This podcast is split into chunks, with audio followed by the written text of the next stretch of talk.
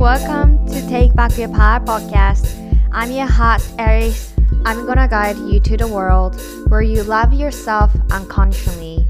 beyond body.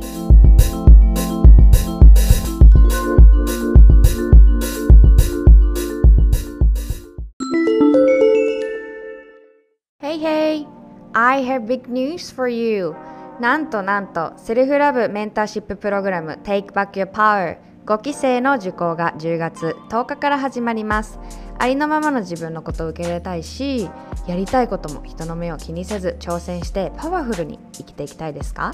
そんなあなたへぴったりのアリスが作り出した4つのフェーズからなる唯一無二のセルフラブオンラインプログラムへの招待状が説明会出席を通していち早く得られます。このプログラム受講人数には制限があるので少しでも気になったらこの機会を見逃さないでね。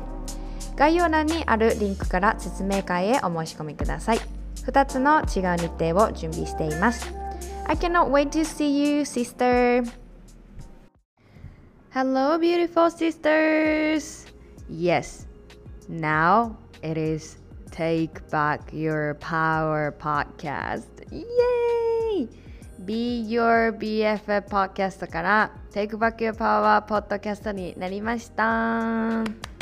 ここにもね、しっかりと理由があるんですよね。その behind the, the in intention. I have the intention. So let me talk about this in the beginning. ちょっと話したいのね。このテイクバックパワーになったアリスの思いだったりとか経緯っていうのも感じてることとかみんなにもぜひシェアして。なぜならこのテイクバックパワーのこのファミリーこのサークルに皆さんはいるわけですから、uh, yeah I wanted to let you know because we are on the same journey. ということで Take Back Your Power ってどこから来たかっていうと私の1年約1年半前からね始めているプログラムの名前からなんですよね。で当時なんかこうプログラムをさ考えててさこんな風にシスターのサポートができたらいいなとか私が今見ている世界を世界観をみんなにもこう親密なこうサークルの中でシェアしたい、ね、コーチングだったりこうメンターシップを通してみんなに分かち合いたいっていう意味でもあのそのプログラムをね作ったんですけれどもそこでやっぱ名前名前何しようみたいな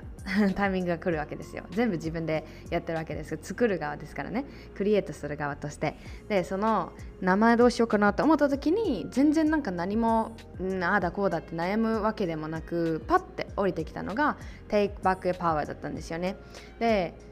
なんかこうその時はなんとなくっていうほどでもないけどこう降りてきたものとして。でこの1年半約こうジャーニーを通してあみんなのことを支えてきてみんなのテイクバックパワーパワーを取り返している姿を見てきてあこれなんか私すごいいい選択をしたなっていうのがどんどんどんどん resonate していくんですよね。resonate っていうのには make sense なんかあよやっぱテイクバックパワーよねみたいな。いやこの名前めっちゃぴったりやんみたいな感じで後々でもっとこう証拠がやっぱり見えてくるんですよ。でネーミング私もすごいこうこだわりがあるっていうか、まあ、大切にしてる部分なのでやっぱりこう自分のあの信念だったり自分のエネルギーに合うものにやっぱりものを合わせていきたいですよね。周りにあるものだったりとか。うん、という意味でも自分がこの持ってるねシグニフィキャントプログラムを自分の大きな一番提供できる現在でのねサービスとして Take Back Your Power をこう育ててきたわけですよ皆さんとシスターズと受講してくれたね。でこれをまあポッドキャストもね一環として自分のさパッションの一部としてやってるわけじゃん。これはいやいややってるとかじゃなくて自分がこう使命を感じるからこそ声を上げたいっていうふうに思ってるわけででその一つのツールとして、まあ、ポッドキャストがあったり YouTube あったり Instagram 本当にありがたいなと思うんですけどこのように私の声がね皆さんの元へと届く媒体を利用させてもらってあこのポッドキャストをやっているわけなんですよね。で Be Your BFF って私のインスタグラムのあの ID の名前にもなってるんですけどそれってあのねちょっと面白くって最近ねちょっと自分のストーリーのアーカイブを見てたんですよねその BUBFF の。でそこでやっぱりこう2年、まあ、数年経って当初のね自分が使ってる言葉とか発信してる内容とか見てたら今と全くではないけどもちろん私の一部になってるけどなんかあちょっとこれ私はもうこのエネルギーレベルではないなっていうのがすごくこう見つかったんですよね。だからなんかこう当時の自分が間違っていたとかそういう意味じゃなくて当時は当時の自分の意識で当時は自分の経験だったり知識とかコンシャスで発言していたことがこう自分がジャーニーを続けてきてあもうこれこの言葉使わないよなとかあもうこの発信の仕方とか伝え方とかなんか話し方とかもそうやねんけどしないよなっていうのが結構見つかってわあ面白いなってなんか自分ある意味ここまでやってきたんだなっていうのがちょっとね昨日ですねちょうど アーカイブを見てて発見したんですよね。うん、だからこの Take Back Your Power っていうところに来た経緯としてはこの Be Your BFF ってどのようなエネルギーがあったかっていうともうちょっとこうなんか包み込む感じ。うん、っていうのも理にかなうんですよね。今まではさじゃあ2年前の2020年の話にしましょう。2020年のアリスがいるじゃん。そこのポイントに立っているアリスがいるじゃん。で2020年までの時間のタイムラインのアリスってすごく自分をいじめていたんですよね。2019年とか18年までもうわ私最悪やとかうわこんなんだからこんな人生やねんこんなんだから何々やねんみたいなあの子はこういう風な容姿だからこういう人生送れていいよねとか本当にもう被害者モードねビクティマインドセットって言うんですけどあの子はあの子は自分のこと全然見てあげてなくて自分のこと文句ばっかりで文句言うしいじめるしっていう本当に自分との関係が良くなかったんですよね。からの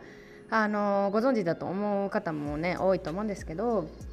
あの You're enough っていう風に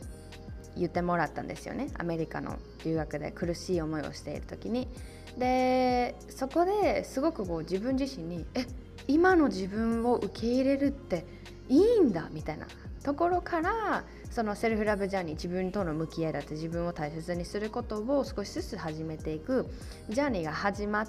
てそこの感銘を受けて発信をしている時期だからやっぱりこう私の言葉としてはなんかこうあなたでもそのあなたでもいいし今の私でもいいし受け入れてあげようねっていうエネルギーがすごく強いんですよね。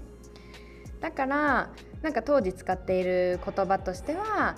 何だろうねなんかそのままでいいんだよみたいなもちろん今もそれも思うんだけれどもちょっと伝え方が違ったりとかなんか当時のアリスらしい使い伝え方で言ってるっていうのがすごく面白いなって思ったのね。でやっぱりこうその時にあの resonate する言葉としてはなんかこう be your BFF 今まではさいじめっ子やったわけ自分の。でももうなんかこう自分のことを受け入れてあげたりとか自分に優しくなっていいんだよっていうとこね完璧主義も、ね、手放していっていいんだよ。あなたはそのままでありのままで価値があるからっていうところから Be your BFF 自分の親友になってあげるっていうイメージを持ってあげよう。っていうのが当時すっごいピンときてたんですよ。だからもちろん当時からもこう Be Your BFF 自分のベストフレンドになるって全然こうなんか今のあなたでもいいよって言うだけじゃなくて挑戦したいことがあるんやったら背中叩いてくれる存在やったりとか辛い思いするんやったり隣で寄り添ってあげるだったりとかなんかもちろんそういったエネルギーを組み合わせての Be Your BFF だったんですよね。だから別に今とめちゃくちゃ変わっているってわけじゃないんですよそれも私もめちゃくちゃ大切にしていることだしでもこの数年私がジャーニーを続けてきてアリスも人間として成長するわけですよ。人間として変わってきたこともあるしこの過去のね数年で切り捨ててきた、ね、もう手放してきたこともたくさんあるし新たな発見もいっぱいあったし葛藤することもなんかこう涙することもなんかもちろんねこう国が変わったってアメリカおったけどメキシコ来たとかそういうフィジカル的な動きもあるんですけどやっぱりこう内面的な変化もすっごい多くってっていうのでもうなんか BUBFF のエナジーじゃないっていうふうに思ったんですよ。でまあ、これは自分がどのように表現するかによって変わる別に今の私のメッセージ性でエネルギーレベルで BFF っていう風に言い続けていいんやけどなんかこう Take Back Your Power ってこのやっぱりシスターズの存在も大きいですシスターズのあ Take Back Your Power っていうねプログラムの方ねを受けてくれてる子たち受けてくれた子たちを見ていると Yeah, that's take back your power っていう風にカンバーセーション会話の中で言うことが増えてきたんだよね。増えてきたっていうか自分の中の経験としてあって Take back your power ってこういうことだよね。っていうのがすっごいこう確信もっともっとより明確に確信へと変わっていった。でそれがどのような感じかというと自分であるセルフ、ね、あなた自身私自身。みんながそれぞれのね個人として自分であることのパワフルさを思い出していく。それをもう人生フル活用っていうかそれになっていくんだよね。becoming のそのパワフルさっていうのをやっぱりアリスもジャーニーを通してこうやってなんか自分の内側を見てきてそれを外側の世界へ出していくっていうのが外から内じゃなくて内から外インサイドアウトでっていうのをすごくたくさんのワーク向き合いをしてきたからこそ個人一人一人が持ってるポテンシャル可能性って半端ないやんっていうのをやっぱりこうより気づいてきたわけ。例えば、um, Take Back Your Power ね4期生この前あの卒業したんですよね8月末で。でもちろんそれぞれいつもねリバインドしてるんだけどそれぞれのペースでそれでいいからって。でコミュニティ内でもやっぱりわあの子めっちゃ例えば会社辞めたすげえ私何やってんのやろみたいな感じで比べてちょっと焦ったりとかなんかこう落ち込むみたいな瞬間ももちろんあるんですよねそのサークル内でも。だけどあのじゃなくて自分を見てあげてってもちろん比べること悪いことじゃないけどなんかこう自分が持っている可能性を自分から塞ぎ込まないでっていうところはやっぱりリマインドしてきたしあの例えば、まあ、1期生ね1期生は1年前ぐらいにねセルフラブのこのプログラムを卒業してるんですけどやっぱりこう彼女たちの活動だったりとか、まあ、発信っていうか発信したしなきゃみたいなそういう体制じゃなくてもなんかこう日々のつぶやきだったりとか見る機会ねあるんだけどストーリーとかやっぱりなんかこう言葉の使い方とかも変わってるんだよね明らかに。うん、でその偽りない嘘偽りないものってやっぱり内側で向き合いしとしてきた人にしか出てこへんものでそれを受け取る人がまたおるんですよね。でどこかのエピソードで多分あのセルフラブジャーニー出たら出てくる登場人物っていうエピソードで話したんですけれども今度は自分がインスパイアできる人になっていくんですよねだから別に trying trying to impress people ってしなくても頑張ってやらなくてもあなたがその being そのままそれでいるなっている。become being B 動詞ってあるじゃん。B ある。っていうだけで周りの人を影響できる人になっていってるんですよね。でシスターズの中では発信したいっていう思いになってくる子とかもともとそうだったっていう子も結構いるのであの発信してる方も中にはいます。特に1期生は多いかな。でそれをやっぱりこう影響を受ける方とかやっぱりコメントも来てると思うしやっぱりアリスはなんかこうそれはね それこそねフォロワーがいくらいるから偉いとかそういうことじゃないけれどもやっぱり一人一人が持ってるその誰かを影響できる力っていうのをやっぱ目覚めさせることができてるんですよね。でそれはどこから来てるかっていうと自分の持っているパワーパワーっていうか自分自身でいいんだって。これが私なんだって。いう風に世界にショーアップ。顔を出す。ショーショーアップってな日本語なんだろうな。顔を出すとかあるとかこう姿を表すとかそういう意味の英語なんですけどショーアップする。as who you are っていうのをやっぱりパワフルなんですよね。それは you're not trying so hard. You're just being you. That is the power you've got but you forget. 忘れているだけなんだよ、uh 社会からこうあった方がいいよね。こうなるべきだよねっていうべきべきべきを尊重しすぎて誰かからこう見られたいかとこう誰かからよく見られたい好かれたいから嫌われるのが怖いっていうところで自分のことを抑えてきた。やけど絶対可能なんだよね。自分を取り返す。でそこが自分らしくとかねありのままって言ったらもうありのままの自分さえもわからんくなったっていう方ももちろんいると思います。でもそれも立派なこうジャーニーの一部であってオーナー尊重してあげてほしいんでね。あそっかってこういうフェーズなんかな。こういう時なんかな。でこういうこのジャーニーを旅今まで生まれてきて今日まで来た。どこにもあの後悔するポイントっていうのはないんですよ。わこうだったらなっていうのはないんですよ。思う気持ちもあるかもしれないけれどもじゃあ今どうしたいのかっていうところなんでね。という意味ですごく私自身も Take back my power だしみんなシスターズもそうだしこれを聞いてくれてるセルフラバーの皆さんも Take, take back your power していくんですよしていってるんですよね。ということで本当にいかに一人一人がパワフルかそしてアリスが自分をどのように捉えてるかっていうところでも本当に I am so powerful being who I am. アリスのメッセージ見てる方すごいこう言ってくださるんですけどこうなんかパワフルだったりとかなんか元気もらえるとかすごくこう気づきを与えてくれる存在とかなんか太陽みたいっていう風に言ってくれてるんですけどみんなそれになっていけるんですよ自分自身が。もちろんアリスも憧れてる人とか感銘を受ける存在はいるんだけれどもやっぱりこうリマインドさせることは I can do this too. 自分もできる。自分もできるっていうか自分もなれる。Because you can be anything. っていうこれなんかよくね聞くのね。ありのままの自分を受け入れたらセルフラブでねありのままの自分を受け入れたら成長を止めるってことじゃないの？みたいな。そこに葛藤するんです。No no no no no no. We don't do this. We don't talk about it.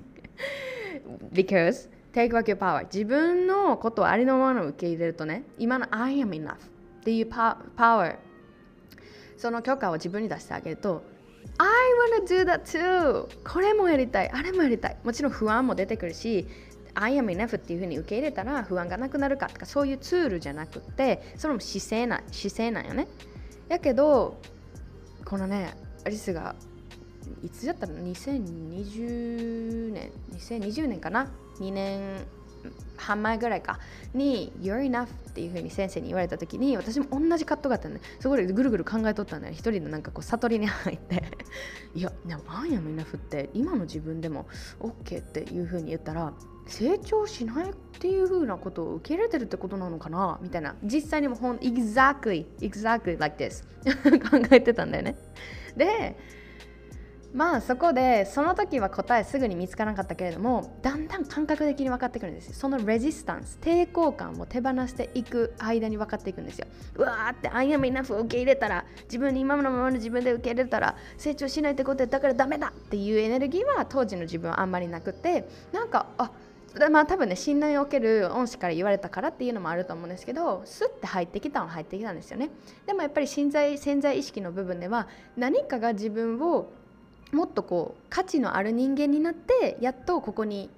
あの安心していられるみたいな感覚をずっと幼少期からあったからなんか何々上手になりなさい何いい子になりなさいずっとニコニコしてなさいとかこうでありなさいみたいな感じをやっぱり社会だったりあの家族とか周りの大人とか先生とかにも言われてたからこそそれはやっぱり手放していくのは時間かかります。だから分かりますその葛藤を感じるのも。だけどそこに surrender っていうのめっちゃ大切。surrender は降伏する。もうその流れで言ってあげる。わーって小川にヒューって流れるようなイメージを持ってあげてください。全身の力を抜いて。はあそっかって。温泉入る人好きかな？温泉だったりとか。私水の上にプカプカ浮いたりするの好きなんですけど。はあって。そっかって。What if I'm just enough being who I am right now? はあっていうふうになんかこうちょっと自分との空間を作ってあげる。でこのありのままのイナフありのままのアリスでイナフっていう I'm enough っていうところをやっぱりこう向き合ってきたからこそめっちゃ楽しいんですよね日々が。だって待たなくていいもん。これやりたいと思った時に今までやったらいやでもな例えばなんか海外旅行行きたい。いやでもな英語全然できへんけどなうわ発信したい。いやでもな私の経験なんてこうやしもっともっといい人いっぱいおるしなとか。わこの服着たいやでもなまだまだもうちょっとあと5キロか10キロぐらい落としてからやったらこの服着れるなとかあの人に話しかけてみたいいやでも私はなちょっとまだ話すの上手じゃないしな緊張してるしやめとった方がいいよな楽しそうすごいしな What are you waiting for? right? Do you notice all the like do you notice この気づきますか？今のって自分の内側で自分を引っ張ってるんですよ right? That's where you need to change. Where you need to notice and then change. Work on it. そこに気づいて変えていくんですよ。でもやっぱりそこに変えなきゃいけないとか変えなきゃ私は価値がないとそういうエネルギーじゃなくて I am enough. そっかって今私こういうフェーズにいるんだなこういうふうに感じているんだな。じゃあちょっとずつ解放していってあげようかな。っていう感じ。全然違いますよね。誰かが言ってるからやった方がいいじゃなくて自発的に見ていってあげるってこういうことなんですよ。だからこそこの Take Back Power のポッドキャストでもこのようにね自分のパワーに気づいていく。それを強めていく。ね。完璧を目指すわけじゃないです。不完全な自分でもショーアップしていく。そこで経験を楽しんでいく。味わっていく。不安や恐怖も味わっていくんですよ。味わっていくんですよ、ね、排除するものじゃないですよ。ということでパワフルパワフルって一人一人イメージがあると思う。こういう人がパワフルだなって。じゃなくて私は自分が自分のことはを信じてあげる。自分のいるフェーズを自分が向き合ってあげる。誰かのせいとか過去にこういうことがあったから私無理な。のじゃなくてこの前も YouTube 出したんですけど誰の人生生きてるんですか？っていうところのね。これもすごくもうパワフルです。I am living my life no anyone else. 自分の人生を生きてるのは自分だから過去にどんなことがあろうとその人を恨もう恨もうとねなんか後悔しようと今ここに生きてるのは今これ聞いてくれてるのはあなた自身なんですよね。だからこそ自分のこう幸せだったりね well-being っていうのは自分が責任を持つことなんだよっていうところなんだよね。それはなんか自分を責めるとかそういう責任の意味じゃなくてそういうプレッシャーを感じる意味での責任じゃなくて You are just like responsible for your own happiness your own well-being っていうところなんでね。ということであのねこの Take Back Your Power に込めた思いとしては長くなるからもうこの辺で終わりたいんだけどもなんぼでも話せるから。だけどみんなにそのパワーがあるっていうことを気づいてほしい。自分のね、このありのままも受け入れるしやりたいことも挑戦したいこともねやっていける。そのようなシスターズを増やしたいわけ。なぜなら私のビジョンはこのセルフラブで セルフラブ。でもう全国統一なんですよね。天下統一。かっこいいやろ？かっこいいけど私はこれが一人ではできひん。みんながこうやって自発的に意識的に自分の人生を生きていく。だけでそれがもう take back your power になっていくから。それがみんながまずはね半径5メートル以内最初言ったね。あなたが being who you are あなたがあなたであることありのままでもう等身大で生きていることが周りにもその気づきになるんだよね。You don't need to try but you just being you というところです。なのでやりましょう。天下統一や！天下統一やぞ！だからだから本当にセルフラブから始まるなって自分への愛から始まるなって思います。誰からから愛され愛されてるから始まるっていうよりかはもちろんね誰かから愛されたいとか承認されたいっていう欲求があるのは人間の自然なところだけどあの忘れてはいけないのは I am the one who accepts myself who sees who hears myself listen to myself. 自分自身を聞いてあげる見てあげる向き合ってあげるのは自分から始まるよねっていうところを大切にしていきましょう。はい。ではこれからも Take Back Your Power Podcast をよろしくお願いします。いつも聞いてくれてありがとうね。ということでレビューやねあの星マークをつけてもらえたらアリスもとっても喜びます。Thank you for being here では今日はねこれからですよこれからです後半戦は Money! Let's talk about money! Do you love money? Are you loved by money? Yeah? I love money and money loves me. Wow! What do you think? If I say 私がお金愛してるって言ったらどう思いますか What is your first thought? 最初のなんか感じる反応は何お金めっちゃ好きもうお金大好きってアリスが言ったらえこの人やばいやんとかえこの人すごい貪欲な人なんかな。いやちょっとこの人危ないかなみたいな感じで思う人いるんじゃないでしょうか。じゃあ私がこの質問したらどう？あなたはお金のことが好きですか？逆に聞かれたらどうする？そしたらさもしかしたら今はさ一人やから自分の正直なことが思えるかもしれへんけどちょっと周りに人がおってでなんか、まあ、飲み会でもいいでしょう。ちょっと集まりがあってお金の話をしてます。で誰かがあなたに何々さんってお金好き？みたいな言ったらなんて言うお金好きですかもしかしたらええみたいな。あお金はまあ必要と思います。別になんか別に私はそこまでなんかお金めっちゃなんか何？こだわりがあるじゃないけどあの貪欲な感じではないですよ。みたいな感じで言うんじゃないかな。なんか控えめにいとかなみたいな。いやもしかしたらえお金めっちゃ好きっすよみたいな。あるかもしれない I don't know. But but if I were このねお金の向き合いめっちゃしてきました。深いディープワークめっちゃしてきたんだけど過去にもしその質問されたら「お金好き?」って言われたら「えあ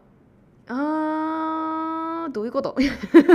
その質問にすごく動揺すると思います。何を言うかは分かんない。けれども控えめにならなきゃみたいな。誰かがお金お小遣いくれる時は「えいいの?」みたいな「あうーうーうー」みたいな「ねでも」みたいな。ちょっと渋るみたいな。あるかもしれない。でこれは私の話ね。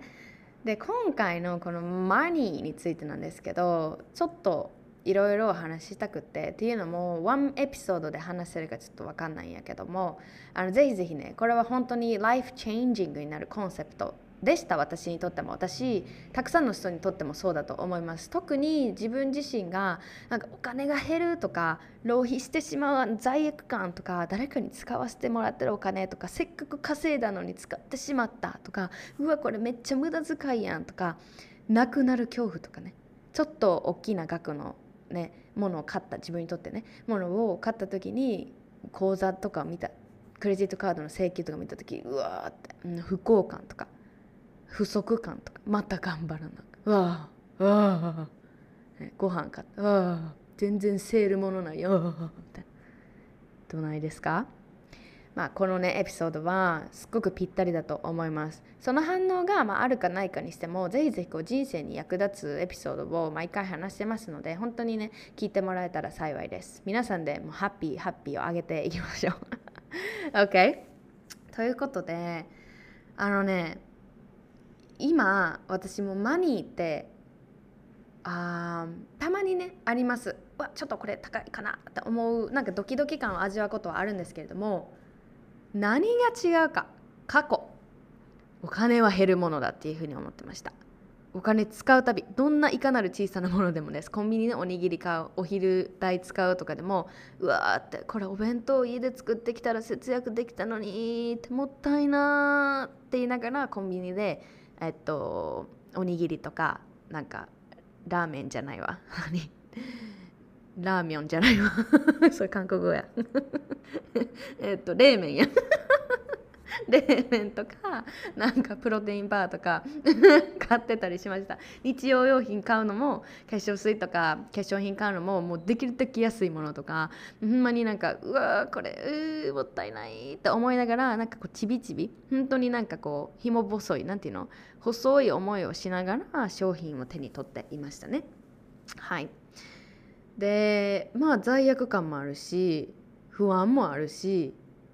恐怖もすごい大きかったよね。私のお金との関係っていうのにはそういう感じでした。で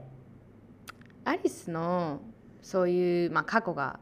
過去のあるポイントの話なんですけどそういう反応をねお金に対してしていたいちいちですよ。で留学来た時も実は本当にもう貧乏って言ったらすごく、まあ、ありがたいことだからアメリカにね行けたことだけでも本当にありがたいことだからあのお金なくってとかうちはなんかついてなかったとかそういうふうには捉えてないんやけれどもアメリカ来た時にあの他のね留学生とかは結構余裕ある感じの方も多かったです。なんか全然そのレストラン行くのもあんまなんか躊躇しない。でももちろん周りにもうちめっちゃなんかこう切羽詰まってながらアメリカ来てんねんみたいな借金しながらアメリカ来てんねんみたいな子もそれアリスも含めてないけどおったんやけど結構ね私はそういうなんか私は全然使えますみたいな人留学生も周りにおって結構辛かったよね。なんかこう遊びに誘われるとかさあのご飯行こうやっていう風に誘われるけどうちお金ないみたいな。そんな贅沢してるお金ない。それやったらホームステイで家でご飯あるからなんか食べるわみたいな感じとかもちろん時にはね行こう行こうってなるんやけれどもそこで使うお金ね30ドル40ドルまあ、40005000円ぐらい飛ぶ時もありますよね。1回のあのお食事で。でその時にもうめっちゃ不幸感みたいな。うわーって。あ使ってもうたとか。もう今月どれだれだらみたいな。っ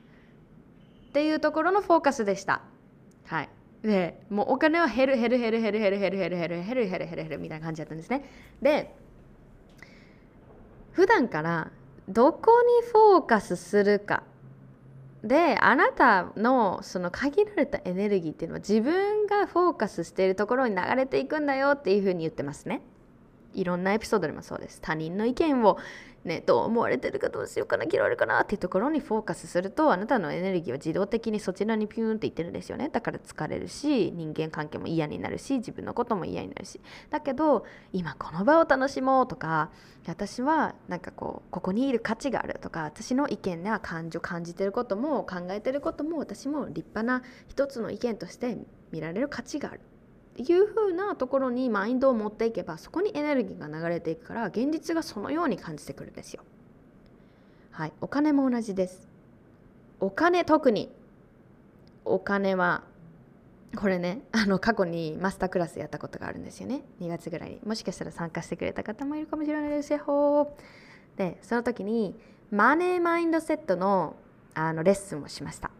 でその時に結構ね反響があった考え方なんですけれどもこれは別に私が作り出したとかではないです。もうトップの日本の 日本じゃない世界中のなんかこうすごい起業家だったりとかあ活躍されてる方その世界に影響を与えてる方だったりとか自分のコーチからもそあの得てきたことなんですけどこれです。Money is energy. It's so sexy. Money is energy ですよ。お金はエネルギーなんですよ。めっちゃセクシーじゃない？なんか。エネルギー？えどういうこと？お金はエネルギーって意味わからんやん。みたいな感じ。これは私もあの学んだ時にね。お金がエネルギーってどういうことや？みたいな。お金は数字でしょ？みたいな。お金は数字だしその対価というかなんかお金は減るものじゃん。貯めるものじゃんとかいろいろそういう物理的っていうのかな。なんかまあそういう面でしかお金を見ていなかったのでお金がエネルギーだって言った時にどういうことですか？はい説明してくださいみたいな感じになったんですよね。でさっき言ったエネルギーの話に戻りますね。そう自分がどこにフォーカスするか。皆さんがじゃあちょっと聞きたいです。今自分の口座の数字見てください。自分の口座の数字。まずどういう思いになりますか？うわ前回より減った。最悪や。あお給料入ったから増えた。嬉しい。あでもこれまた減るんやろな。あこの前使いすぎたな。ああのネイルに使わなかったよかったな。ああのコンビニであ無駄買いしてしまった電車代高い。何が高いんや。うわランチ。2000円も使ってしまった。あ特売のもの買えんかった。お洋服買っちゃった。あどうしようどうしようどうしようねレシート見た時お支払いするとき自分がどのような気持ちになってるかっていうところを着目してください。That is the energy you are creating around money. それがあなた自身がお金っていうことに対して自分自身がクリエイトしてる作り出している関係なんですよね。エネルギーなんですよね。いやだからもちろんさこれも重要です。自分がお金に対してさ今このような反応をしているっていうとこ気づいたじゃん。じゃあそれをもう一歩向き合いするためにはそれがどこから来たんだろうっていうところそのルーツをたどることめちゃくちゃ大切です。これ普段から言ってるよね。自分の体嫌いやねん。自分のお腹出てんの嫌やねん。でもそれってどこから来たんだろう。なんでそういうふうに思うようになったんだろう。わ私のなんか英語変やわ。ほんまに変なんて。それどこから来たの？もしかしたら社会から英語話す人は発音がアメリカ人のねネイティブスピーカーみたいにならなきゃいけないんだ。それ以外は恥だよね。ははは日本語のアクセント恥ずかしいよね。ははって言ってる社会。綺麗でモテ続ける女性価値のある愛される女性の特徴はここにくびれがあってこれぐらいで顔の大きさはこれぐらいでこのパーツがあってこのぐらいの髪型でララララ。っていうメッセージを無意識的に受け取ってきたからこそ自分自身を鏡を見た時にそれになっていない自分に対してうわこれはかまってここもっと痩せなとかもっとここふっくらしないととかもっと若々しくなれないなみたいな。でマネーも同じですよ。お金も It's same どこから来ましたか？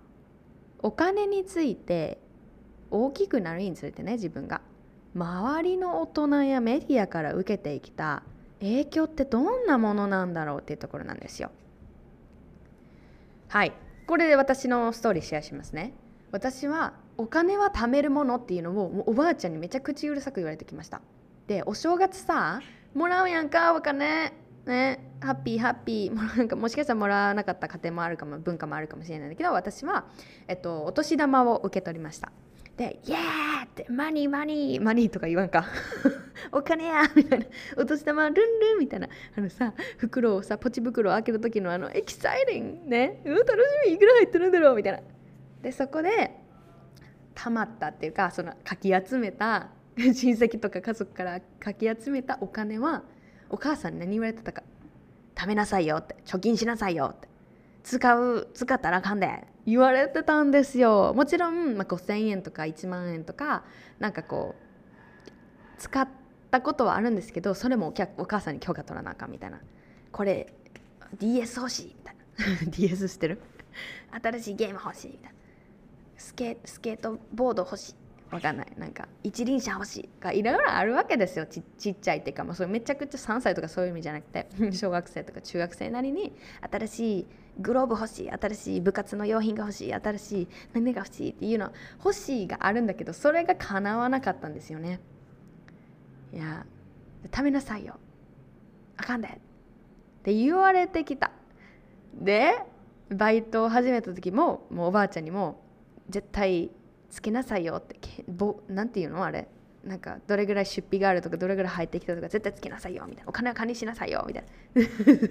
いっぱい言われてきましたまあそれはね愛の愛のあれだったと思います。おばあちゃんたちがおばあちゃんのジェネレーションで学んだこと人生で学んだことから降りてきた孫へこれを伝えたいっていう思いで聞いたものだと思うんですよね。お母さんもおばあちゃん私のおばあちゃんから食べるものだよお金はっていうふうに伝わっていたからお母さんも自分の娘へと伝えたいわけですよ。っていう意味である意味家族の中でのその、まあ、トラウマじゃないなレッスンなんですよね教訓。でそれを今ここにいる私あなたそれぞれあストーリーがあると思いますそれは自分自身で気づいてください振り返ってくださいそれを自分にアスクしなきゃいけないんですよ聞かなきゃダメこれって私のことサポートしてくれてるのかな？なりたい自分になっていく、ね、目指したいところに自分になっていくためにこれって制限になっていないかなっていうところをやっぱり聞かなきゃいけないと思う私は。自分のこと解放してあげたかったらね。だって何が起こってたんでしょうか？その貯めるもんやでって使ったらあかんでっていうふうに言われてきたアリスはどういうところで日々悪い影響ちょっとあまり好きじゃない影響が起こっていたかっていうともちろん貯めることによって恩恵を受けることもあります。だからここで言ってるのは白黒じゃなくて自分のバランスを探していくっていうことなんだけれどもアリスがその貯めるものだよお金は減るものだよっていうところをやっぱりね潜在意識に入ってるからこそ何が起こってたかっていうとお金を使う時。使わなきゃいけないっていうシチュエーションでも不幸感が伴ってたんですよ。これめっちゃ減るやん、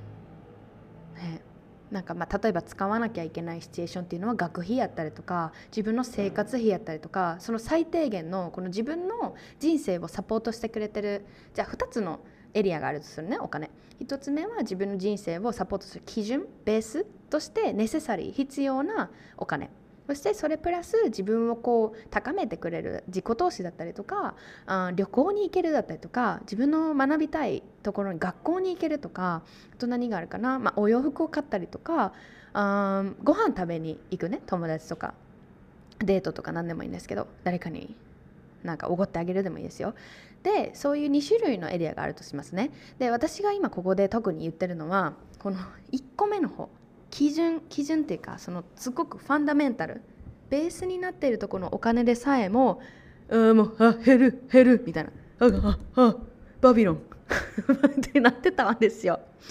こりゃさいつまでたってもさ満たされないよね。で、まあ、バイトしてた時もさよっしゃ今月何万円入ったっていうのがあの何山のさ一番上のポイントでで使うたび生活費とか電車代とか友達と食べにご飯なんか食べに行ったりとか自分にとって大切とか必要なもの生理用品だったりわかんない化粧品だったりなんかいろいろ買う時にそれがもうマイナスマイナスマイナスって考えだったんですよね。ただ減っていくしかないみたいな。であのね留学来た時はもう本当に地獄でしたよ。だってあのアメリカって仕事できないんですよね。アメリカでなんかビザ私は学生ビザで行っていたのでそういうなんかバイトするっていうのは違法になるんですよね。だからやっぱり働けないそのお金が入ってくるっていうのがなかった当時のアリスからしたらお金は減っていくその不幸感が募っていくだけなんですよね。これ恐ろしいですよね。ある程度あのバイトもして貯金もしました。日本におる時にその目標を叶えるためにその貯金は必要だったからね。で貯めて貯めて留学に来ました。でその自分の貯めたお金だけじゃ足りなかったから私はおばあちゃんにあの資金してもらったんですよね。これもめちゃくちゃもうひもじい思いしながらお願いしたっていう ストーリーがあるんですけどまた違うところで話すね。でやっぱりじゃあ例えばそれが300万口座にありますっていうふうにしますねそしたらじゃあはいホームステイ先飛行機代学校の料金で日々のご飯代、ね、バスのお金電車のお金でちょっと新しい服買ったでちょっと友達とご飯行くなんかちょっと観光しに行ったでその日々の経験を毎回罪悪感がじてたんだよねもう本当にもうひもひもじいというかもううわーってうわまた減ったまた減ったあまた減ったスーパー行ってね、3,000円使った。うわ3,000円使ってもうた。っていうふうにもじもじしてたわけなんですよ。これちょっと当てはまりませんか？留学してるとか関係なく自分に今ねあの学生でバイトしてるよとかもうあの卒業したりとか就職したりとかまあなんやかんやババイトとかね。あのフリーターでもいいんだけどやってるよってお金入ってくるよっていう状況でもそれがないであろうと当時の私みたいに。どうないですか？今自分をちょっと評価してみてください。これはジャッジメンタルジャッジをするところのスペースではありません。私こうしてるからうわ最悪な人間じゃみたいな感じじゃなくて気づいてほしいんですよ。自分がどのようなお金を使うお金が増える、まあ、お金に関して全般的にどのようなエモーショナルアタッチメントがあるか感情的に反応しているかっていうところを気づいていく、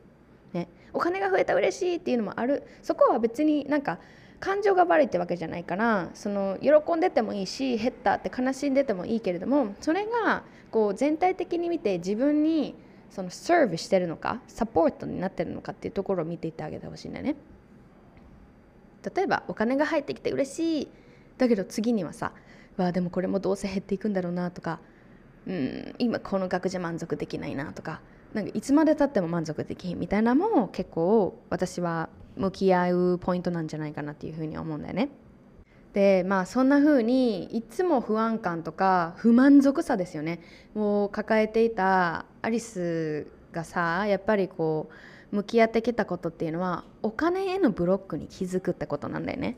で日々そのお金へのブロックに気づくあのチャンスっていうのはもうもうそこら辺に溢れてるわけですよ。なんでかっていうとお金ってさこの資本主義っていうのかな？日本社会に生きてる限りこのお金っていうのは絶対必要になってくるんですよ生活する上で。誰もお金は必要ありませんっていう人はいないよね。その支えられてる例えば自分が子供で親がお金があ親がお金を支えてくれてるん？ファイナンシャル的にサポートしてくれてるっていう意味でもお金なしでは生きれてないじゃん。だから間接的にも直接的にもお金があってあなたの人生が今成り立つっていう社会のシステムがあるんだよね。ここにいい悪いとかそういう意味をあところを今議論してるんじゃなくて現実的に見てさそうやん。お金があるからご飯食べれるしお金があるから電車にも乗れるし移動ができるしお金があるから何ができるっていうところがあるじゃん。なのにさこの毎日あるもの毎日生活に必要なものなのにそこに毎回ストレス感じててさこれメンタルヘルスに良くないよね。自分のハピネスちょっと後ろ髪引っ張ってるよね。だってこれって解放してあげたらめちゃくちゃね人生回り出すと思うんだよね。だってその毎日関係あることでストレス感じてて。いやなんかこう人間関係でさストレス感じる時ってあるやんこの今人間関係この人って良くなくってすごいストレス感じるとかうまくいってないじゃあどうにかした方がいいかなとかその人避けようかなとかいろいろそこは考えると思うんだけどお金になったらもうそういうものだっていうふうに思ってしまうパターンがめっちゃあるんじゃないかなと思うのね。いや私お金ないからとあの人はお金があるからこうなんだよねあの人は裕福な家庭で育ったからこうなんだよねそれがそもそもあなたが持っているお金に対してのストーリーっていうことに気づいてください。や？でそれはいくらでも変えられるんですよ。お金のブロックがあなたの人生の豊かさを妨げている。妨げてるって何？妨げてる。妨げてるんですよ。ですまずは気づくとこからですよね。でこれは全然可能です。自分の豊かな人生っていうのもそれは人それぞれ定義が違います。お金がいっぱいあるから豊かなんだっていうよりかは私は経験的にだったりとかメンタル的にだったりとかもちろんお金のこともありますよ。それだけじゃなくってなんか人間関係の豊かさかもしれない。自分が旅をすることかもしれない。自分の成長をサポートすること全体的に見て豊かさをやっぱ循環させるためにはやっぱりお金のそのエネルギーっていうのはエネルギー回回ってますからね。循環してますからお金は。それを自分がそこでいやダメって。お金は汚いからとかお金を受け取るものじゃないとかお金は使ってはダメ。お金を貯めるものだっていうふうにイメージしてほしいんですけど自分自身がお金を所持してるでしょ、ね、でそれを私はね過去は自分がそれをもうギュッてもう本当に強く私は私のお金だからこれは言ったらダメ外に出はダメですみたいな感じの考え方やったからお金が流れないんですよ一向に。でもねお金ってエネルギーですごい敏感なんですよね。そういうクリンジーって言うんですけどなんかダメを言ったらっていうそのちょっと貪欲なんていうのクリンジーって、um, maybe it's like ダメ言ったらダメとか私のだからみたいな。ちょっと意地悪意地悪じゃないな。なんかこう自分のものだ。みたいな感じのエネルギーを持ってるとお金さんは困っちゃうんですよね。お金さんですよ。お金さんは何が好きか何が喜ぶかっていうと循環されること。プラス感謝されることが好きなんですよね。感謝してお金さんが流れていくとお金さんもまたあなたのところへ幸福感だったりとか豊かさっていうのをもたらしてくれるんですよお金を通して。これねあの当時の私やったらあの1回ではちょっと捉えられなかったと思うので全然 OK です。こういうこともあるんだっていうふうに始まりの一歩でもいいですし理解を深めるために話聞いてもらったらいいんですけどお金が減るっていうふうに考え方してた時は減るっていう不幸感あったじゃん？だからフォーカスはその自分の数字なんですよね。でもそのフォーカスを変えてこれめっちゃ大切なポイントですよ。お金流れるっていうんだからお金を出すことによって流すことによってその先を見てほしいんですよ。私は。この Take Back Your Power の Circle にいるみんな。もう大切な私の仲間だから聞いてねこれ。お金が減るっていうのは自分の目の前の数字しか見ていない状態ですでもこれをお金が流れた先に自分にどのような経験をこのお金さんがもたらしてくれるんだろうっていうところを見ていくのが私たちの Take Back Your Power のエネルギーです。ものの見方です。お金さんへのアリチュード姿勢です。OK? じゃあちょっとさっきのこれをね深めるためにお金が流れているお金は経験ねもたらしてくれるものっていうのをフォーカス理解を深めるためにもう一回見てみたいことがあります。アリスがさ留学えボストンっていうところに留学してた時の話するね。ニューヨークにバスで5時間ぐらいで行けるんですよ。でその5時間かけてニューヨーク行って23泊して帰ってくるっていうロードトリップやったんですけどそれが多分500ドルぐらい。ね。67万かな。したんですよね。日本円で。でその時。まあまあ行くっていう選択をしたのは自分だけど、まあ、行きたかったからね。でも全然楽しくなかったんですよ。全然わあ行ってよかったなってならなかったんですよ。行く前も行ってる時も行った後も。なんでですか？500ドルなくなるっていうふうに思ってたからなんですよね。目の前の数字にとらわれてたからなんですよね。うわ500ドルか。500ドルなくなった。500ドル減った。500ドルバイバイって。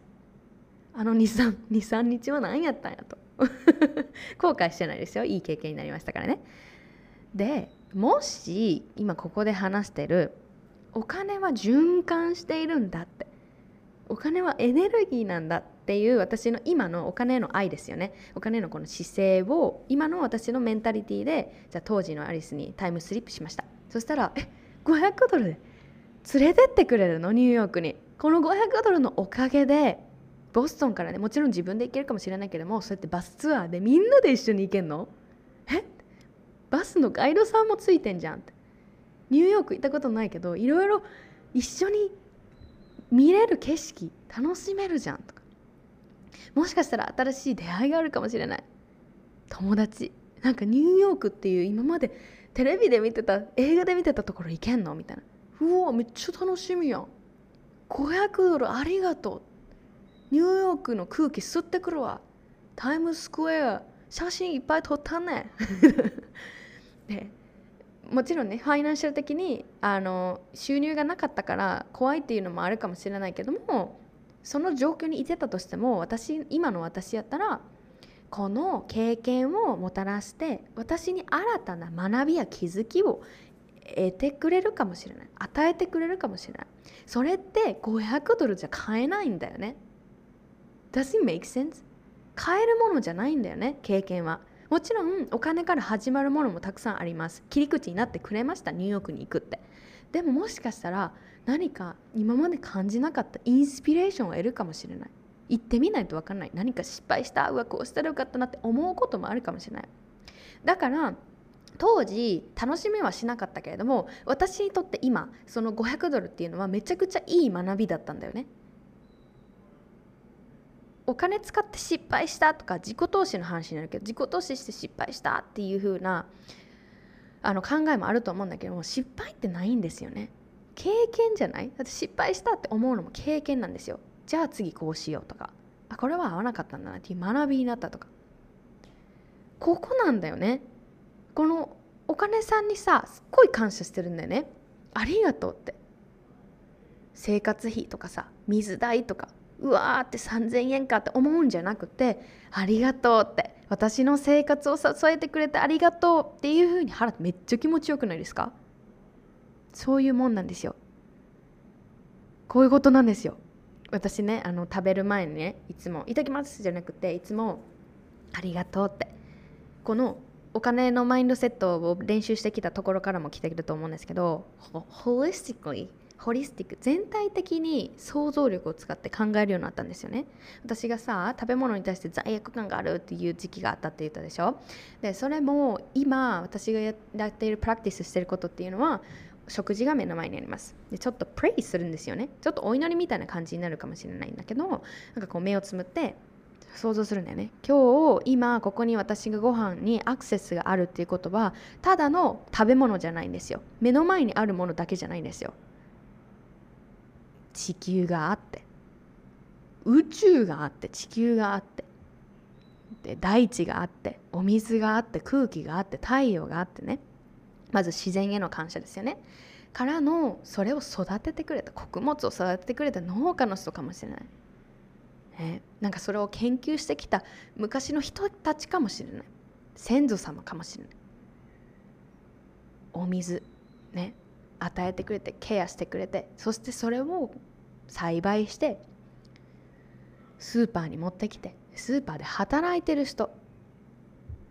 スーパーでレジしてくれた人。掃除してくれてる人。で私自身の体そこに行けてそれを買うことができて。お金さんもそうだよね。お金が入ってくること金が出ていくこと。そして私が調理できたそのガス電気お水全部ありがとう。っていうふうにあのねその目の前で点で見ないですよね。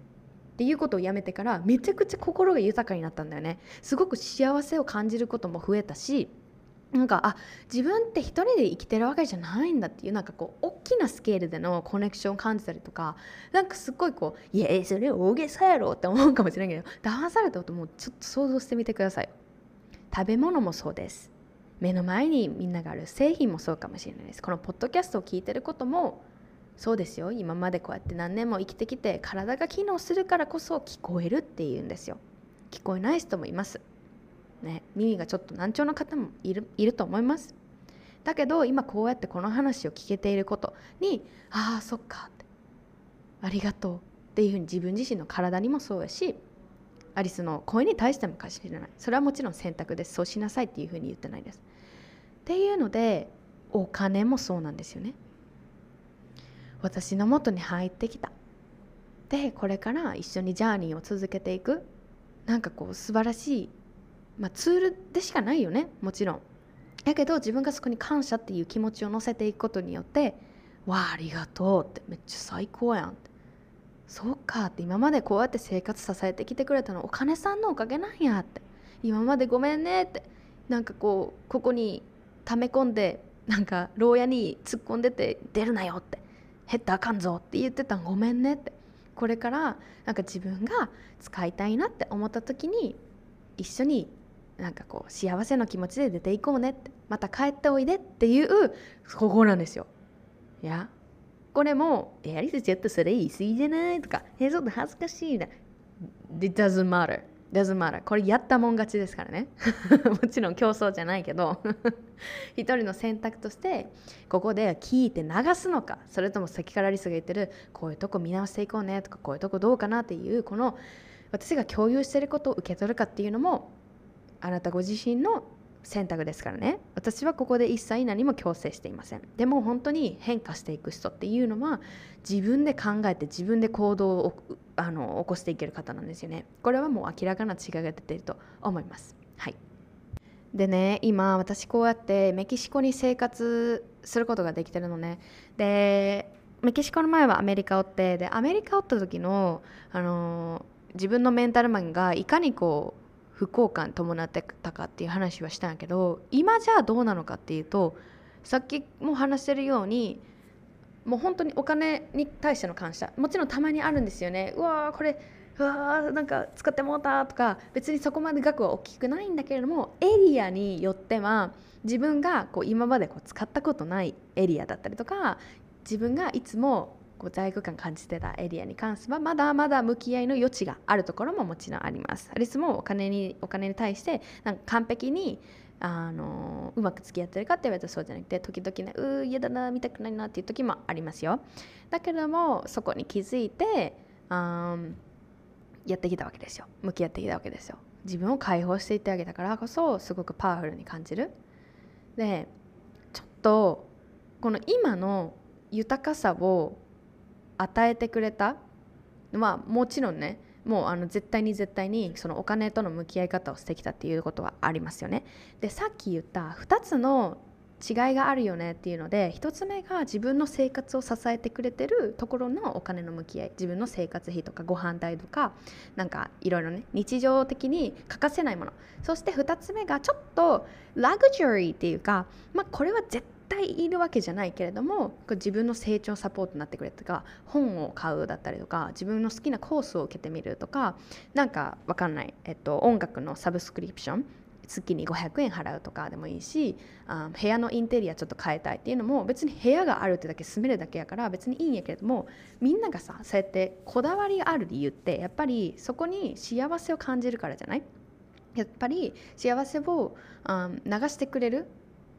ようなコンセプトっていっぱいあると思います。旅行に行ったりもそうだよね。それすごいこう典型的ないい例だと思うんですけど別に旅行行かなくても死なないわけじゃないですか。日本 日本におるという例えで日本におるっていうだけでも生活ができてでもやっぱりさ旅行行きたいなとかこういうとこカフェ行ってみたいなとかこういう本欲しいなとかネットフリックス見たいなとか日々のそういったこうデザイアっていうところを満たしていってあげるっていうのもこう生きている上でやっぱり楽しいことではあるじゃん。なんか夫婦で出かけようかなとかなんか友達とこういうとこ行ってか一人でもなんか電車乗ってねちょっと遠出してみたりとかそういう経験に対してもやっぱりお金は必要になってくるよね。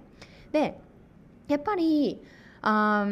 まあいろんなこと言えるこれもすでにもう1時間ぐらい行くんですけれどもやっぱりお金ってすごくすごくこう深いワークをしてきたからこそ私もたっぷりねシェアしたいこといっぱいあるんですけれどもちょっと自己投資についてあのアリスのねストーリーをシェアしたいなと思います。自己投資って言ったらここで自己投資って言ってるのは自分のこう成長サポートしてくれることとかそのさっき言った2つ目の面のねお金っていうところねラグジュアリーになるところネセシティじゃなくて自分を高めてくれるものだったりとか自分の心を満たしてくれるものだったりとか自分がやりたいと思ったことを必要だじゃなくてボントですよねに対してのお金のことなんですけどもちろんさそのニーズニーズ I need this I need water. お水が必要電気代必要っていうところのニーズじゃなくてボントのさ I wanna do this I wanna travel. 旅行したい何々したい。この学校行きたいこれを受けたい。このヨガのレッスン行きたい。マッサージ受けたい。とからそういうところのウォントの方の話なんですけどニーズでさお金のブロックがあったからさそれはウォントでもさ お金のブロックあるよね。もちろんそのエリアによっては濃淡があります。で私ね2020年に人生で初めての数十万の自己投資をするんですよね。で自分のコーチを初めてつけたんですよ。で当時の心境。まあこれは大体の値段を言うと40万円ぐらいでした、うん、で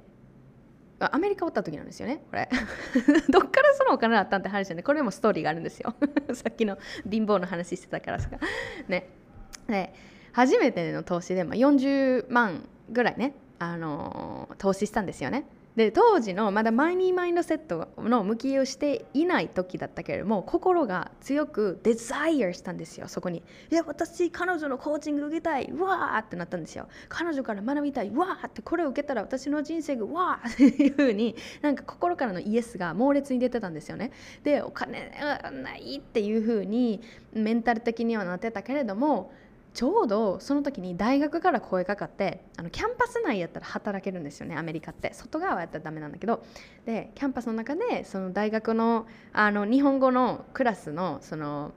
教授の方があのサポート入ってほしいって言ってるからなんか次これぐらいで働きませんか？みたいな声かけてくれてもうちょうどもうねあ私本当に守られてるなっていうふうに思いました。なんか宇宙から。すごいタイミングで。うわお金どうしようかなってしぶしぶ迷ってた時にあのねあその声がかかってもう即イエスだったんですよね。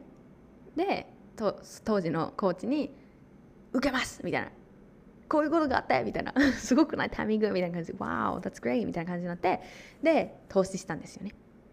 でもその投資が人生を変えてしまったんですよ。生き方を変えてしまったんですよね。もう本当に人生にとって大切なことをたくさん学んで もうあの40万渋ってた理由は何やっていうぐらいでもちろんあの お金のマインドセットのあとこ知らなかったしお金は減るものだとか貯めるものだっていうふうに親からねおばあちゃんから教わってきたからこそすごくこう苦しい苦しい。私にとってのねあのすごく高いお買い物でした。っ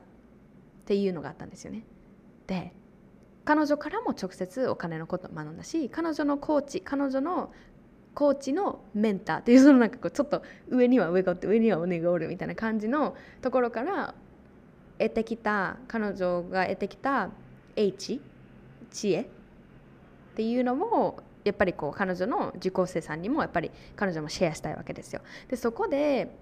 受け取ってやっぱ気づくんですよね。あの40万って当時はもう震えるぐらいむちゃくちゃ怖かったけどめちゃくちゃ安いやんって。安いやんって。その彼女のサービスがダメだとかそういう意味じゃなくて私にとってのですよね。40年って可愛いもんやんっていう風に思えるようになったんですよね。だってそれで人生が変わってでその後もお金の循環もあるし巡巡ってくるしチャンスもチャンスっていうかその自分の心の豊かさもたくさん出てくる。自分とのメンタルの向き合いもいっぱいしてきたから。ここでセルフラブで教えてることもたくさん含まれるんだけど。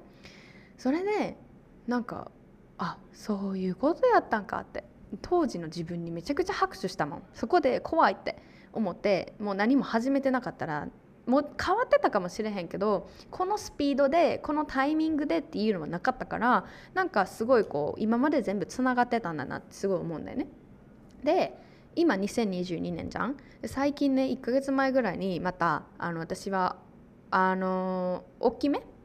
大きめってまあこれも本当にさめちゃくちゃ主観的な主観的やと思うんだよね。高いとか安いとかも。だから私はあんまり高いよねとか安いよねとかいうふうにあの言わなくなって、まあ、個人的に高いと思うとかそういうふうに言うふうになったのね。だってみんなが同じように高い。みんなが同じようにそれ安いよねっていうふうに思うことではないと思うから。だからあの私的には今までの自己投資の額を比べたらちょっとこうまとまった一気にお金が出るっていうところだったなっていうふうに思うんだけれども2020年現2022年現在はあのね100万円簡単にポンって出せたんですよ。What? 2年前の自分がさ絶対出せない額これはあの自分のポケットにお金があるかそうじゃないかっていうところももちろん関係してると思いますよ。だけどじゃあ2020年のその初めて自己投資した時に口座にお金がなかったかって言われたら全然あるんですよ。何が違うかっていうとそこに価値を重きを置いてなかったんですよね。自己投資する。お金を流すっていうところ。それだけなんですよ。この前あの他のねコーチうちのお友達になる子なんだけどその子とあの目に見えないものへのこう投資お金を使うってことに対してなんか話す機会があったのね。でそれもぜひシェアしたいと思うんだけどでなんかこう彼女のコーチングを受けたいなって思って話しに聞きに来てくれた子がいたらしくてでもちろん名前とか聞いてないです。個人的なことは聞いてないんだけどその方はまあ彼女のコーチングサービスに投資するのを彼女に投資するっていうかそのその方だよね。その方が自分自身にコーチングを通して自分の内側に投資するっていうのめっちゃ渋ってたのよね。どうしようかなどうしようかなみたいな感じやったから話聞きに来たみたいな感じやと思うんですけど。その時にその方がポロって言った。ででもね脱毛と迷ってるんですよみたいな。脱毛に行きたいんですよねみたいな感じのこと言ったのね。でもちろんここではもうこれは個人の選択だから私が何が言う彼女そうするべきだよねとかそういうことじゃなくって。でもここでうちらはこう深い話をしてたわけですよ。これってお金がないわけじゃなくて自分が何に価値お金を使う価値を置いてるかとか優先順位をの高いところなんだよねっていうなんだよね。だからこれをみんなに通ずることなんですけどお金がないっていうのを使うのをぜひぜひやめてあげてください。お金はあるはずです。時間がないっていうのも同じです。時間はあるんですよ。お金はもう literally ないかもしれない。本当に本当にゼロかもしれない。マイナスかもしれない。それは個人的なところの範囲に入ってくるから触れないけれどもお金が本当にないのか。それともお金が自分がこの使いたいな興味あるなってところに対してうーってうんここに出せるか出せないかなのだけなんですよね。だから当時の私のあのー、留学してた時のねその初めての40万の自己投資する時に別にそのうちは大学から仕事がオファー来てなくても払えるお金はあったんですよ正直なところ。Right? だけどメンタル的にあ OK じゃあ大学から月数万入るから I'm ready あやるわ。行くわ。みたいな感じで行けたけどそれもただ気持ちを変えてるだけであってその事実。数万が入ってくるっていうの気持ちを変えてるだけであってお金はありました。40万払いました。うん？でこれほんまに面白い話だなと思います。だから脱毛も結構すると思うんですよね。そのうん行ったことないから分からんけれどもなんか1000円でポンって100円でポンってやるもんじゃないと思う。なんか宣伝見たことあるけどなんかこう数万から数十万はかかるものなんじゃないかなっていうふうに私は想像してるんだけどお金がないわけじゃなくて自分が何にスペンドすることを許してあげてるか許可を出してるかっていうだけなんですよね。で私はその方に会ったこともないしその話を聞いただけやけどあ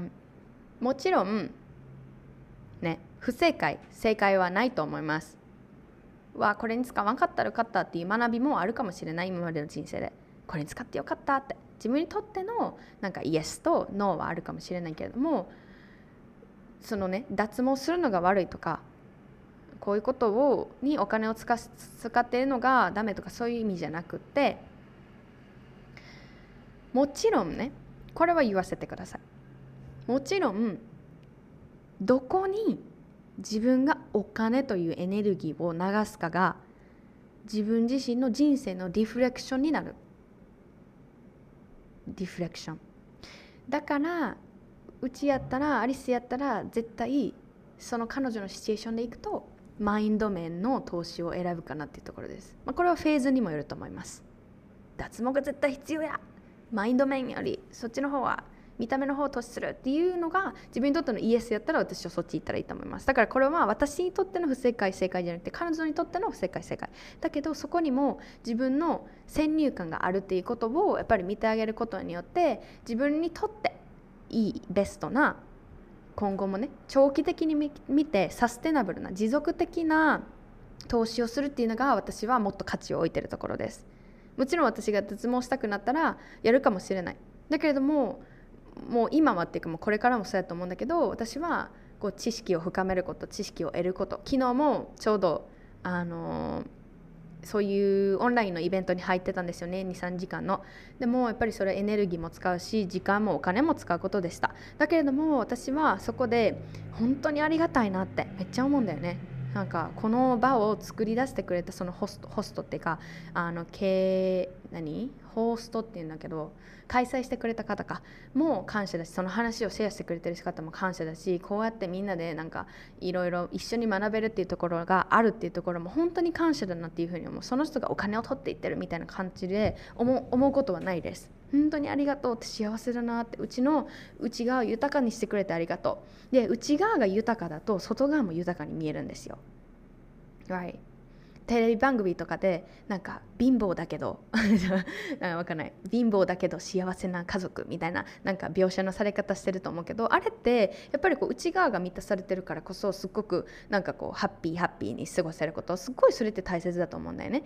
別にそのお金持ちになることを目指したらダメっていうことじゃなくて全然目指してください。それ可能だと思います。だけどまあ逆のパターンで言うとドラマとかでさ映画とかであるやん。なんか裕福なんだけれども家庭内でなんかこううまくいってないとか家庭内で全然笑顔がないみたいな。なんかいいお家に住んでるしいい車もあるしなんかまあ男性視点で言うとそのワイフがいるかとするとなんか言われてるのがワイフも若若くて綺麗でみたいな。でも実はその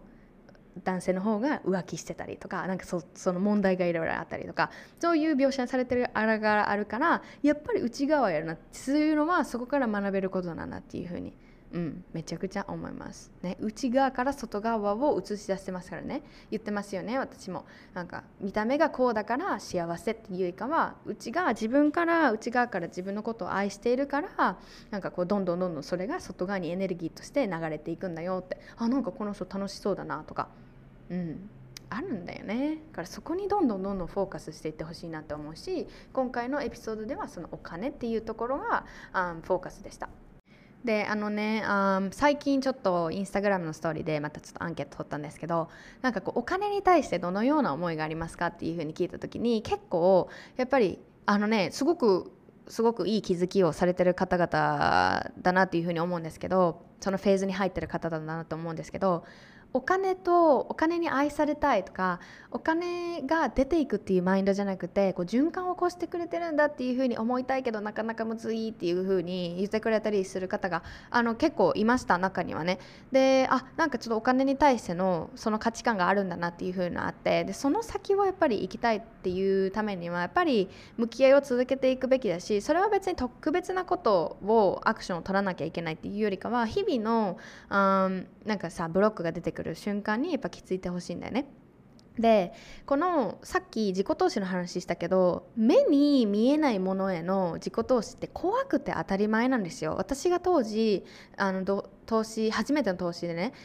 40万したって言ったじゃん。でその時の40万ってもうブルブルなんですよ。でも今今の私からしたらもう慣れてきたっていうかその経験を踏まえてるからこそなんか40万かめっちゃ可愛いなっていうふうに思えるようになったわけ。だってそのあのそれを通してのトランスフォーメーション変化っていうのがもう40万では買えないものなんだよね。お金では買えないもの。もちろんさっき言った通り切り口になるためのその40万でのチケット。チケットっていうかな。その旅が始まるためのチケットが必要だったけれどももうその後のエクスパンション広がり豊かさっていうのがお金では買えないものになってる自分のものの見方だったり自分の人生の態度だったり自分自身に対してのなんか考え方視点とかっていうのはやっぱり自分がそこにデリケートデリケーションってなんだろう捧げてきたからこそなんだよね。でここを恐怖感じるもう一つの理由があってこの目に見えないものにね投資するっていうところ特にまあ最近ではさ結構オンラインコースとかオンラインのプログラムとかパソコンを通してのさあのお買い物っていうの結構増えてきてると思います。この時代の流れでもねそういうの多いと思いますよ。今までにねあの風の時代ってやっぱり言われてますから地の時代って言われてた昔はこう物お家とか車持ってるとかそういうものに対してすごく価値を置いてたんだけど今は例えば Airbnb とかあるやんなんかそういうシェア車もシェアしたりとか空間をシェアすることによってその私たちの消費者の文化も動いてるんですよね。でやっぱりあのまだ怖い理由っていうのは脳の動きもあると思います。これは私も自分自身理解するね向き合いする上で見たこと見てきたことなんですけど脳科学的に心理科学的に心理心理学的に言うと私たちの脳は何が好きやった？親しいものですよね。これ別れを乗り越える脳科学視点の話をしたエピソードでも言ったんですけど私たちの脳は親しいか自分にとっていいか悪いかじゃなくてそれが親しみがあるかそうじゃないかっていうところでその行動に進んでいくかその行動を避けるかっていうところを選択しています。これ動物脳のところです。だからロジカルに考えないでなんかその感情的に判断しているとやっぱりこういやお金ねこれ目に見えないものそれこそなんかカウンセリングとかコーチングとかもそうやし自分の心に投資することメンタル面なマインド面に投資することって怖いんですよ。だって結果が保証されてないんだもん。もちろんねコーチだったりとかその方によってはなんか100%保証みたいな感じで言う方もいるかもしれないけれどもそれってこれねすごい自分自身にもあの過去に使った例なんですけど目に見えないものへの自己投資は一番やっぱレベルが高いと思います。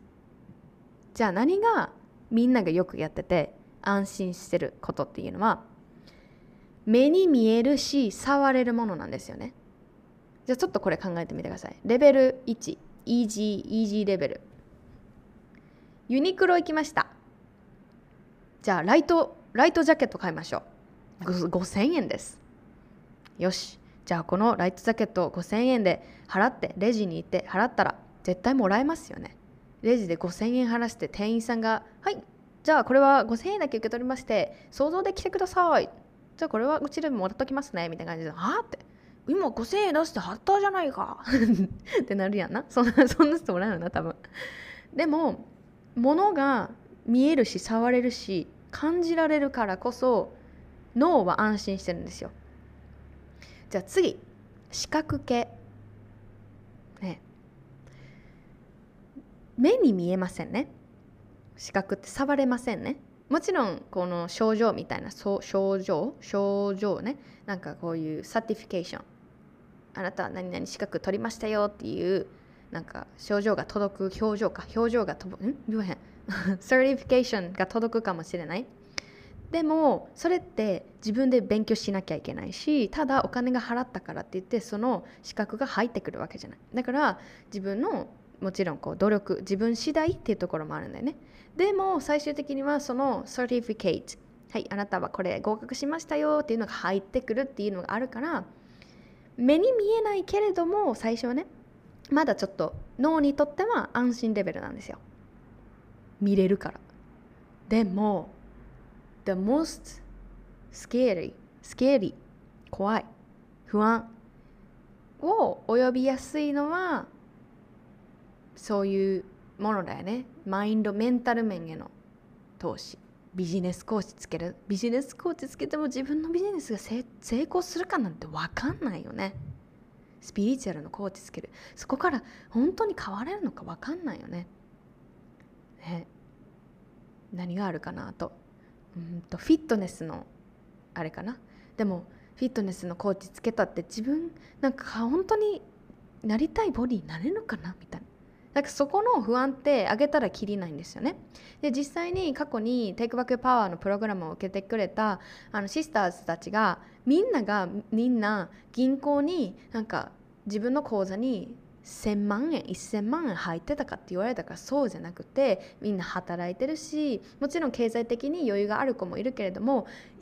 怖いみたいな狭間におる子も結構いるんですよね。でそこでやらなかった子っていうのはあのその子を責めるとかそういう全くそういう意味はないんだけれどもきっと自分のこの